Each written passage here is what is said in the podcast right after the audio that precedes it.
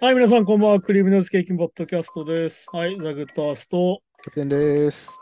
願いしおます。願いします。はい、そんな感じなんですけど、なんか、あれなんですよね。収録日の昨日、一応アメリカの中間選挙があって、はいはい。まあ一応その話をちょっとしようかなって、しょっぱな感じなんですけど、うん。まあ一応ね、本当なんだろうな。まあ、中間選挙って、まあ、む前からずっとそうなんだけど、うん。基本的に大統領選に勝った党の方が負けるっていうのが礼節で、うん。ああ、そうですね。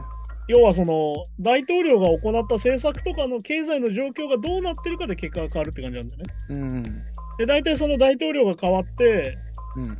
じゃあ悪くなってるってなったら大体そこで負けるっていうのがもう毎回のパターンで、それはもうオバマだろうが、クリントンだろうが、まあ単なるトランプだってそうだったんだよね。ああ。で、結局上院と下院がどっちが取るかって話で、それで、まあさっき言った大統領を取ってる政党の方が負けるから、うん。で、まあ結局そうすると議会がねじれちゃって。まあニュースでよく使われてるレームダックっていう、まあなんだろう、足の悪いアヒルって意味なんだけど、うん。まあ要は死に手みたいな政治用語で。まあ全然議会が動かなくなっちゃうって、いわゆるその大統領が出した法案が通らなくなっちゃうから、だかうん。ら最初の2年で結果出さないと、後の2年が基本的に膠着して終わるっていうね。ああ。っていうねいううん、でも時期的にもそうですもんね。でもこう、最初、大統領変わって期待してたのが、ちょうどこう、あれ、そうでもないなって思える時期というか。そうそうそう。でまさにそういう時期に行われるから、結構そういうなるパターンがめちゃくちゃ多いっていうね。うん。でもアメリカもやっぱ公約はね、うんめちゃめちゃ素晴らしいけど、なかなかこう、実行は難しいっていう。まあだから結局それで今回の場合はそのまあ前から話してるインフレがすごいっていうので話でまあ日本を超えてるインフレが起きてるから、まあそうですね。うん、まあだから時給4000でも追いついてないみたいな話もされてるぐらっないんかそうね、生活苦しい人いるっていうニュースありましたけど。ていう風になってるから今回まあはっきり言ってだから共和党がすげえ勝つんじゃねえかって言われてたんだけどうん。まあ言ってみれば意外と勝たなかったなって感じなんだよね。うーん。まあ会員がひっくり返されるのは計算づくではいはい。なんなら上院もひっくり返されちゃうんじゃないかって感じだったんだけどうん。なんか上院の方は今、48対48で、まあ実際は100人って50対50なんだけど、うん。今48対48って状況で、はいはい。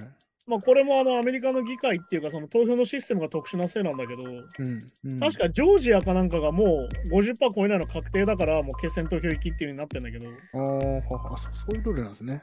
そう。だから本当はもっと、えっ、と、はっきり言って両方共和党ががっつり勝っちゃうんじゃないかなって言われてたんだけど、うん。意外と,、えー、と上院の方は民主党が持ちこたえたっぽいっていう。で基本的に決選投票になると,、えー、と全米の注目が集まるので、その選挙区にね。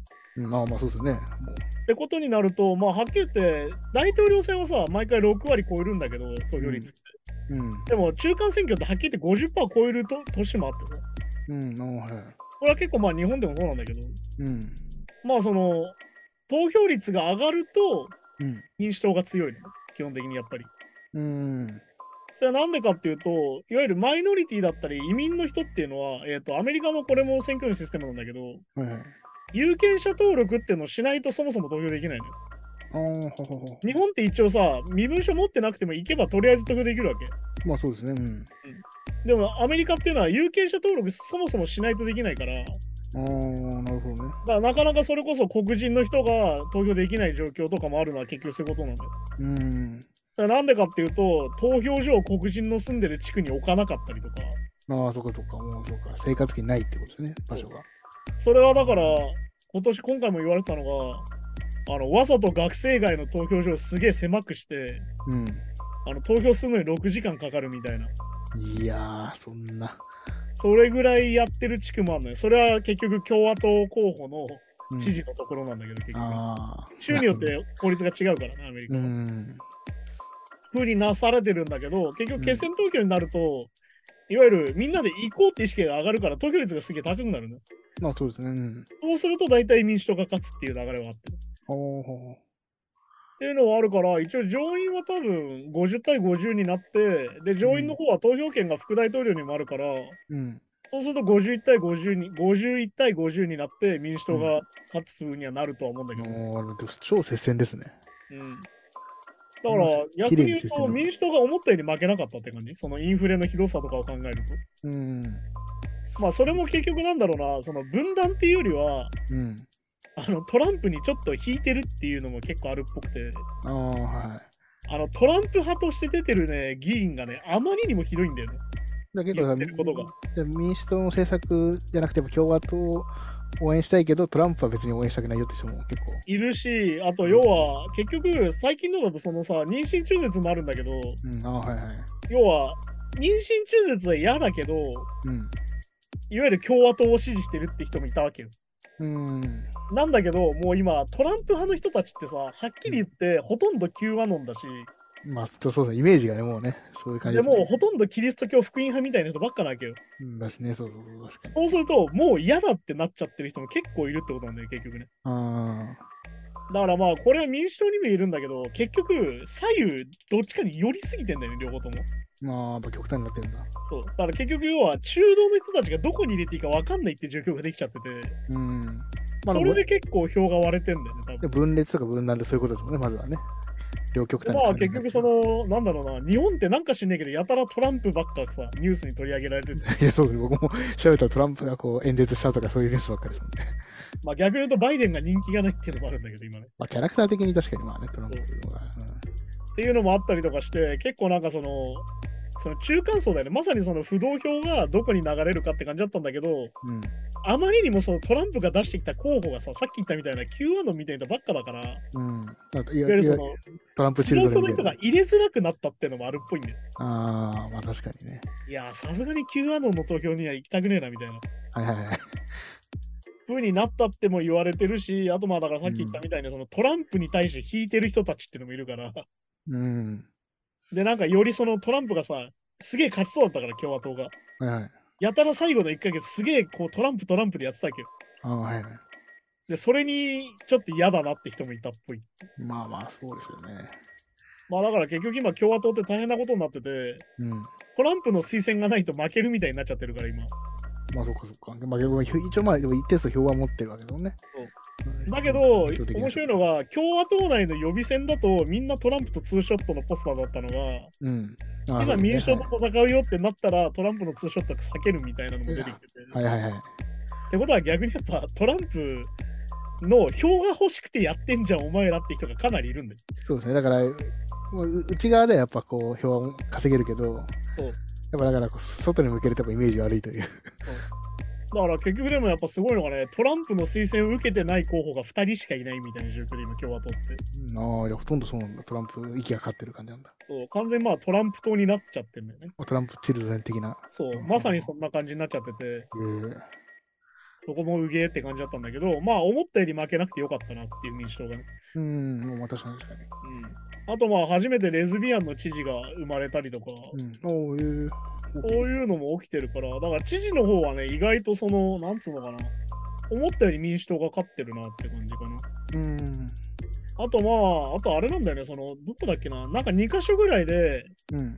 中絶の権利についての住民投票もやってて、はいはい。そこはね、2箇所とも中絶の権利を認めるって方が勝ったんだよ。うん。えっと、どっかはもともと州法に中絶の権利を認めるっていうのが書いてあって、うん。それを削除するってやつと、うん。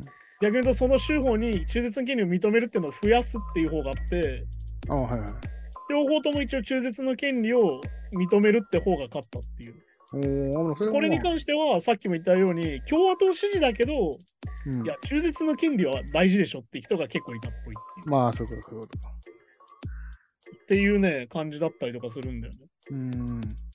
あ、そうか、一応、前回のは、そうか、上院のあれで決まったんですよ。あえっとあれはね最高裁だ。最高裁か。あ、最高裁最高裁は普通に裁判所だ。そうか、そうか。でも、でも別に州に、州ごとの法律でそれを採用するかどうかってのはまた州ごとに違うってことそう州ごとに違うから。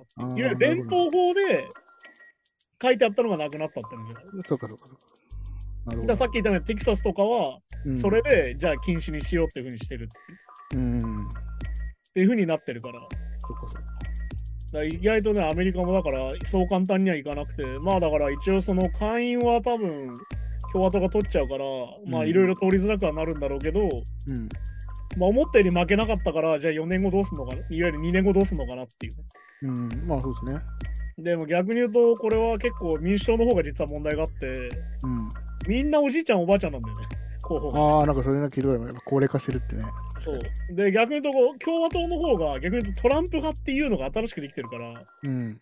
実は俺と同い年の35歳とか、ああ、若い人もいるんだ結。構若い人がすげえ出てたりするっていう。はいはい。でも一応ね、今回ね、どこだっけな、会員かな？どっかで、あの25歳の初めての Z 世代の委員ができたっていう。これは確か民主党側なんだけど、ほうほうほそういう人も出てきたりとかしてて、う。うん。民主党はね、あのバイデンじゃなくなったら、じゃあ誰を出すかっていうのがこれから多分揉めると思う。ああ、はは。なるほどね。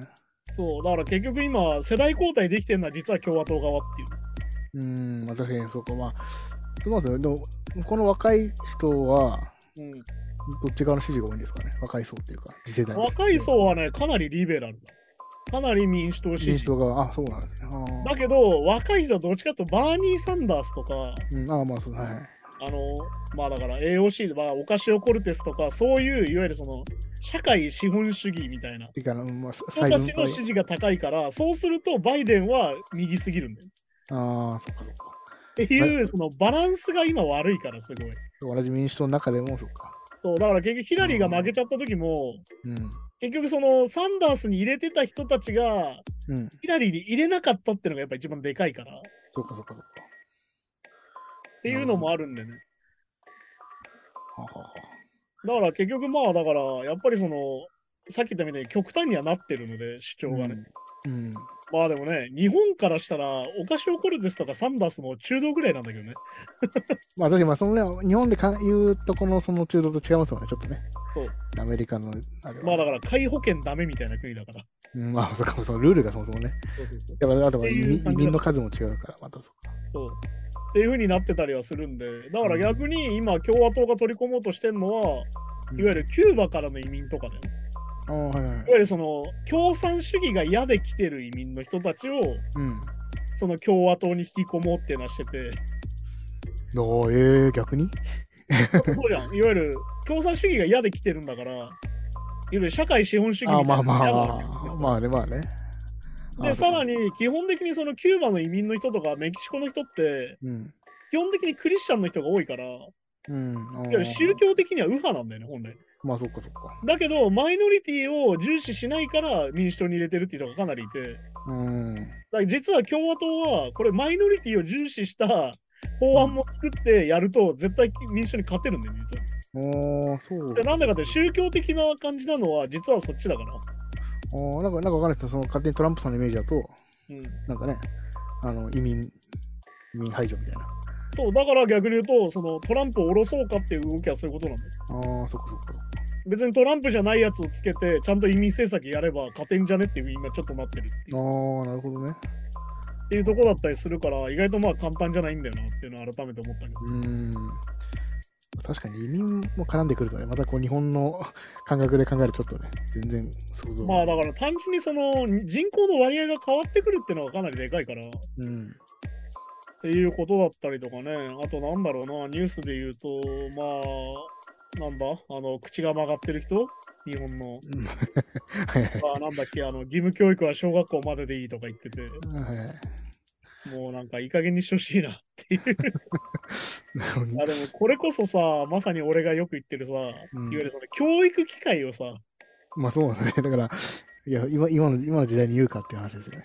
まあだから中学からは学校に行かなくていい、行きたい人が行けばいいとか言ってんだけど、うん。これはどういうことかっていうと、つまり中学校以上はうん金銭的余裕がある人しか行けないってことっそうそうそう、そうそうそうそう。そうなんですよね。ていう、まさにその格差を拡大しようとしてる動き。税金をやっぱね、減らしたいのか。まあでも単純にあれだよ、格差を広げたいんだよ、麻生は。だ単純にバカが増えるんだもん。まあまあまあ、まあ、選これはだから挙なんでバカが増えると助かるかっていうと、うんいわゆるごまかされてるのに気づかないってことだよ。まあそうですね。はいいわゆるお金の計算できないんだもん。うん。お金の計算ができなかったら、書き換えてもバレないじゃんってことに。うん。から識字率が下がるとそういうことってことだ。ですもんね。あとやっぱこう、選挙とか政治とかに興味を抱くきっかけも少なくなりますよね。やっぱ本、だから、要は自分が何されてるか分かんなくなるのそういうことですもんね。やっぱね。だから最近のその若者の政治が分かんないってまさにそのわけ。うん。どういうシステムで自分が社会で動いてるか分かんないってことだから。まあ、それ税金のところとかもね、確かに。だからまさになんだろうな。なんだっけ、あの、カムイ伝って漫画があるじゃん。あの忍者のさ。ああ、はいはい。あの中であの農民たちが隠れて文字を学ぶって場面があるんだけど、ああ、はいはい。結局文字を知らないから年号ごまかされてるのに気づかないってことに気づくって話なああ、まあそういうことか、そういうことか。の。で、まさに麻生がやろうとしてることはそういうことだから。まあ確かに。いや、中学は必要でしょ、さすがに。いや、だから本当に勘弁してくれよって感じなんだけど。うん。まあだからね、完全にこの人はさ、だって親の財力と権力でさ、いわゆる学習院からさ、いわうんゆる小学校から大学までエスカレーター式だからさ、いわゆるまあ、言い方ありかもしれないけど、いわゆる上級国民と言われるような、まあ、てか、完全に思っちゃう。何にもしてない。受験とかも一切せずに、大学まで行けてる人だから。で、自分の家族、親戚全員やっぱ権力あってみたいな感じですよね。で、こういう人が、しかもあれだよ、麻生セメントっていうのはまさに麻生が家族がやってるとこにうん、コネ入社してるからね。そう確かに。まあ、いわゆるちょっと財閥的な感じになってますわけですもんね。まあだからこんな人がさ、中学以降の義務教育をなくそうとか言ってるから、本当にクズ中のクズなんだけど。いや、まあ、そうね。まあだから、日本から出ていけっていうのはこういう人に向けて言うべきなんじゃないかなっていうね。うん、まあまあね。っていう話だったりとかね、本当になんか嫌になっちゃうんだけど、うん。あとまあなんだろうな、あの、ウェイン・ユー・ウェイン・ヤング・フェスとかあったけど、うん、はいはいはい。あの、新しくあの、シック・ニュー・ワールド・フェスっていうのができて、おおあの、ニューメタル中心のフェスっていうのができて、う。あ、えー、あ、まあ、確かに言われてみればそういうのあんまなかったかもしれないね。メタルフェスとかはね、ダウンロードフェスみたいなのありましたけど。まあだからニューメタルってはっきり言って差別用語だったから、うん、まあまあ、そっかあ。の、バカにした言葉だったから、もともと。なるほど。まあだから日本だとミクスチャーって呼ぶのもそこなんだけど、ああ、なるほどね。あの、ニューメタルってもともと部別的な意味があるから、うん。そう、そういうフェスができてて、これのラインナップがね、すごくて、うんあのシステムオブアダウンが、えっ、と、はいいわゆるヘッドライナーで、うん。その下にコーン、デフトーンズ、インキュバスっていう、おー、なんかすごい。エバーネッセンスがいたりとか、パパローチいたりとか、っおーほうほうていうのがあったりとかして、いわゆるニューメまあタル。だから逆に言うと、この開放フェス的なのがやっぱ増えていくっていう。ね、確かに、もうベテラン勢が。あとまあでもさっきの選挙の話の続きだと、まあ俺がよく見てる NBA で、うん。あの選挙当日の試合を全部無料で配信して、さらに選挙しましたしステッカーを持っていくとうん。割引だったりとかグッズがもらえるっていうキャンペーンをしてて、おえー、あ、そんなのやってんすね。そう、あと NBA の選手が全員こう投票に行こうって T シャツを全員練習中着てたりとか、うーん。やっぱね、こういうことをするのがやっぱ大事だよなっていう、いわゆる一確般社会で。確かに、まあ、スポーツに、まあ、日本、なんか、タレントとかがね、そう選挙行こうとかやってるけど、あんまりそそういうね、スポーツでやってるの見たことないですね。まあだからやっぱ選挙に対するハードルを下げるのが大事なのかなってそこは思うよね。うん。まあ、選挙に行くってこと自体が億劫になっちゃってるから、確かに、まあ、逆に奥になって行かなくなっちゃうと、もう政治に関心もなくなってきちゃいますからね、どんどんね。そうだから結局そこつながるからさ。うん。だから結局やっぱ社会っていうか生活をつながるっていうのがどれだけ大事かって話だから。うん。まあ、確かに必要な声もね、届かないですからね。そうそういうのもあったりするからねって話で。あとまあなんだろうな、最近その読んでて面白いなと思ったのは、あの東洋経済オンラインに載ってる記事で、うん。あのゴッホの名画にスープを投げるっていう活動があったじゃん。ああ、か環境活動家みたいな。そうはいはい。それに対してあの理解をせぬ日本の欠点っていう記事があって、うん。俺はこれを読んですげえこう目から鱗っていうか、ああ、これ俺この視点も自分もかけてたなっていうので、そういえばまあ、い今もちょっとニュース見て、今のところちょっとこう、いや、何してくれてんじゃいぐらいな、ちょっとやりすぎかなぐらいな感じのイメージですけど、そうじゃないでもこれがまさに辺野古に行ったひろゆきと同じ発想っていうね、俺たちが。ああ、そっかそっか、まあ、当事者意識が足りない、いわゆる想像力の欠如ってやつで、いわゆる彼女たちはもともと環境活動家なわけですよ。うん、まあってね。ことは、散々いろいろやってるわけ。抗議活動まあ、そっかそっか、まあ、発信したりとかいろいろやってる。発信したりとかいろいろやってて、うん、で、お前ら動かねえからこういうことしてんだよって話だよそうかそうか。だから、俺たちがそれ、だからまさに辺野古の座り込みしてる人たちに、うん、いや、やり方が悪いですよって言ってるのと一緒ってことなんだよ。他にやり方あるだろうって思っちゃうけど、そうそういうことそういうこと。まさにそれっていうね。他のやり方が全部封鎖された上でのってことですそうもんね。いろいろやった上でのこれなんだよっていうのを俺たちはやっぱ想像できてないなっていう。そうか、そうか。で第1手、第2手とか衝動的にやったわけじゃないってことそう。あの、頭ごなしにやったんじゃないでしょっていう。ーまあ、そうそうそうか。よくあるだね、確かに。いたずらとかじゃないからね。だから、あの、わかりやすく、あの、アンケートでさ、うん。あの、これをやられた大英博物館かなんかの、イギリスは理解するが6割、7割なんだけど、うん。日本って理解するが2割以下っていう。まあ、なんかそんな感じですね。確かにそうそうそう。でまさにそういうことだよなと思って、俺はちょっとやっぱこういう視点が本当に欠けてるなと思って。うーん。俺だからこれが起きたすぐに、あの、スティーブ・アルビニいるじゃん。うんプロデューサーの。うん。彼がこう連続ツイートしてて、それをこうまあ、読んでたんだけど、英語でね。はいはい。その時に、いや、彼らに共感するとこもあるよっつって、やってることはダメだけど、みたいな話を彼がしてて、で、まあ、うん。さらにこう長文のツイートがわーってついてて、うん。まあ、一応それを和訳してったらさっきの話だったんだよね。うんいわゆるこういう活動をしてて、いろいろこうやった上でのこの、こういうことをやってるわけだから、うん。そこには理解を示さねばいかないんじゃないか。そうか、そうか。そして俺たちは別にゴッホでも何でもないだろう。俺たちが書いたんじゃねえじゃん。いや、まあね、確かに。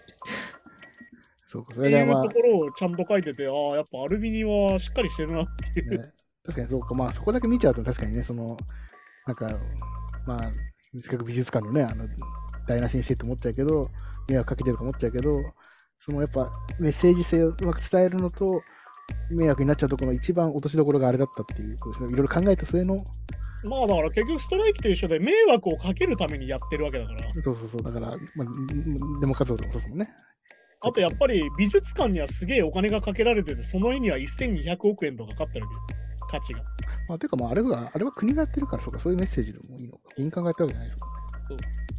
っていうのでもあるから、いや、もっとこっちに金かけてくれよっていうメッセージでもある。っていうことか。あっていうのだったりして、ああ、これは視点が欠けてたなと思って、ちょっとね、目から鱗だったから、これはぜひ読んでもらうといいんじゃないかなっていう。ーまあ、確かに。だから、特にそうだ気候変動の影響とか受けてるのはやっぱヨーロッパとかですもんね。てか、あれだよ、やっぱ俺たちさ、もっと若い人がこれから影響を受けるもんだからさ、いわうん。ゆるその前後関係を想像してないよねってことなんだよ。うん。この後どうなるかも想像してないでしょっていうまあ、確かに確かに。っていうところだから、まあ、特に要は日本はさ、あのうんマジョリティが学ばなくなってるって言われてるわけで、うん。確かに。まあ、学ぶそれに対して迷惑だからやめろみたいなこと言うわけだから。うんまあ、学ぶ学ぶ余裕がなくなる社会になってますからね。マジョリティであればあるほど。てか、いや、学ばなくていいと思ってんだよ、みんな。思ってんのかな。そうか。だって俺たちマジョリティなんだもん。絶対勝てるんだもん。ああ、そうかそうか。別に必要ないって思ってるのか。そう。っていうことなんで。それははっきり言ってあぐらをかいてる証拠なんでね、その発言自体がね。うんまあまあね、確かにですね。っていうもんなんで、だからそこも含めてちょっと考えるといいんじゃないかなって、これを記事を読んで思ったので。まあ、まあ、いい悪いだけを受け取っちゃったらもう何のメッセージも。てかそ、そそその行為を見てないのでしょですもんね。てかな、なんでやってるかを考えてないってことだよ。ってことですね。そうそうそう。いわゆる想像力の欠如って話じゃん。うん。この人がじゃあなんでこういうことをしたのかなっていうのを何にも考えてないよねっていう。うん。要は、絵が汚れたっていうことしか見てないでしょっていう。まあそういうことですもんね。それはやっぱ行為しか見てないから。それは確かに愚か愚かというかね、その、うん。だから学学ばないといけないなっていうところだ。確かに。まあでも、ひまあ、それこそさっきの辺野古出たけど、そうやっぱりひひろゆき的な考えだと、あの汚した方で攻め攻め切るというか、え、でもそれ、絵汚しても意味ないですよねみたいな話だから。っでもそうそういう視点になっちゃうんですよね。てことな日本日本人全体がやっぱそういう視点になっちゃってるのか、今完全になってると思うしね、それに関しての記事もいろいろ出てるからね、今。うん、ちょっとまあ、いろいろ読んでまた紹介しようかなと思うんだけど。確かに。まあだから、最近です、あの、なぜ世界が霊障社会になったかっていうので、これ朝日の記事かなんかなんだけど、うんあの失敗して傷つかないように何もせず、何かをしている人を上から目線で嘲笑うスタンスが最も安全。まあまあ、まさにネットのね。で、沖縄の人たちを笑って踏みにじることで、時の政治や権力者と一体化して、自分がうん偉くなったような万能感や錯覚を得られるっていう。なあ、はいはいはいはい。まさにこういうことなんじゃねえか。本当に、まあまあそうですよね。確かにそうネットのだからさっきのコメン話ト欄って。とこれが完全にストレートにつながるっていう。ああ、まあそうですよね。うんだから要は失敗もしたくないし傷つきたくもないっていうのがうん。結局じゃあ偉い方に行きたいっていう長い長い方に巻かれてる方に行きたいってことね。まあそれがクソだせってことなんだけどまあ確かに。いやだからそうですね。だからその生活苦しいのに生活苦しいやつを叩くみたいなそうですね。まあまさにそうです、うん自分が自分は安全圏ってやつですそうそうそうそう。はいじゃあそんな感じで今週もニュースに行きましょうかねはい、いきます。ドレイクと21サベージ、新作プロモで防具の表紙を捏造し、訴えられると。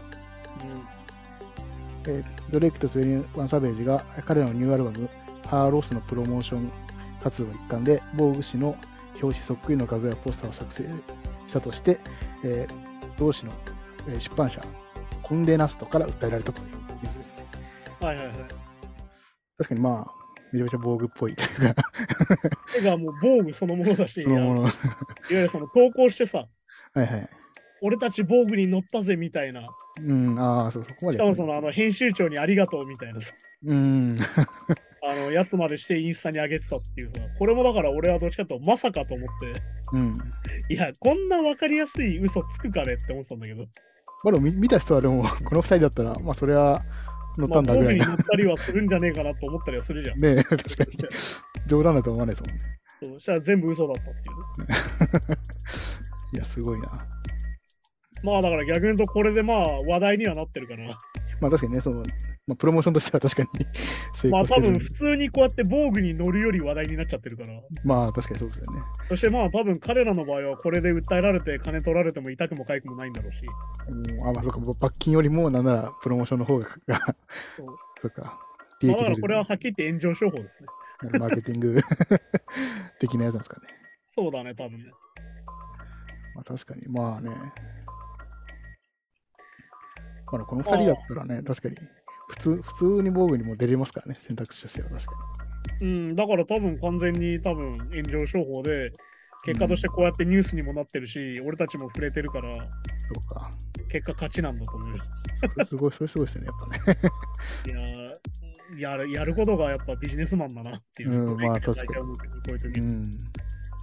まあだから、なんだっけな、なんか、なんかこの2人のプロモーション今回変わってて、うん。あの、ティニーデスクっていう、あの、なんだ、いわゆるその、部屋ですごいうん狭い図書館みたいなところでライブやる動画ずっとあるじゃん。はいはい。あそこに出たりとかして、いや、なんでこんなとこ出てんのってところに結構出てんだけど、今回。うん。あの、でもね、多分ね、あれなんだよね、あの、ハワード・スターンっていう、あの、ポッドキャスターがいて、まあ、いわゆるなんだろうな、ニュースキャスターみたいなのがいて、うん。あの、そのインタビューがあるんだけど、そのはいハワード・スターンにインタビューされてるところ、うん。それも、あの、実際彼に会わないで勝手に作ったっていう。ああ、なるほどね。そう。で、これはだからまあ、ええこれはなんか結果、ハワード・スタンが、うん。あの、笑えるって喜んでたから訴えないみたいだけど、うん、ああ、よかったですね。その、ジョークとしてね、受け取ってそう、だからさっき言ったティニーデスクも、なんなら勝手にやったんじゃねえかって言われてて、はいはい。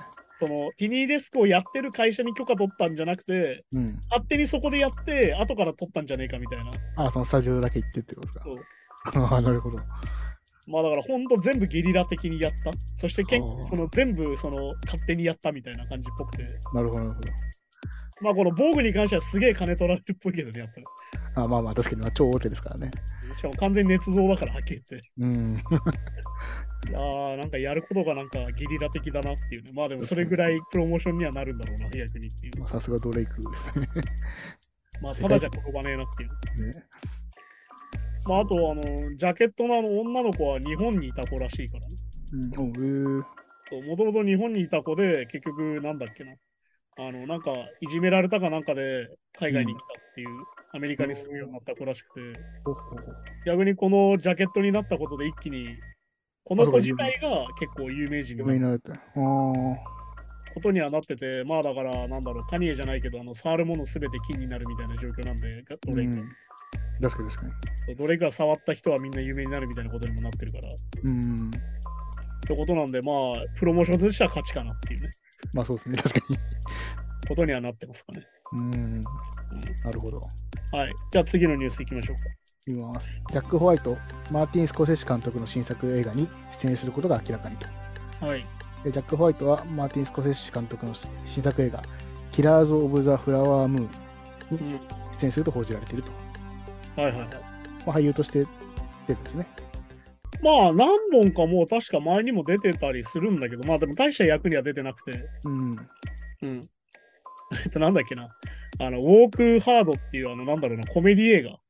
はいはい。エルヴィスとかのそういう感じの人のコメディ映画みたいな、パロディみたいな映画があるんだけど、うん。あの、その中でエルヴィス・プレスリーをやったりはしてるんだけど、プレスリー役やってるんですね。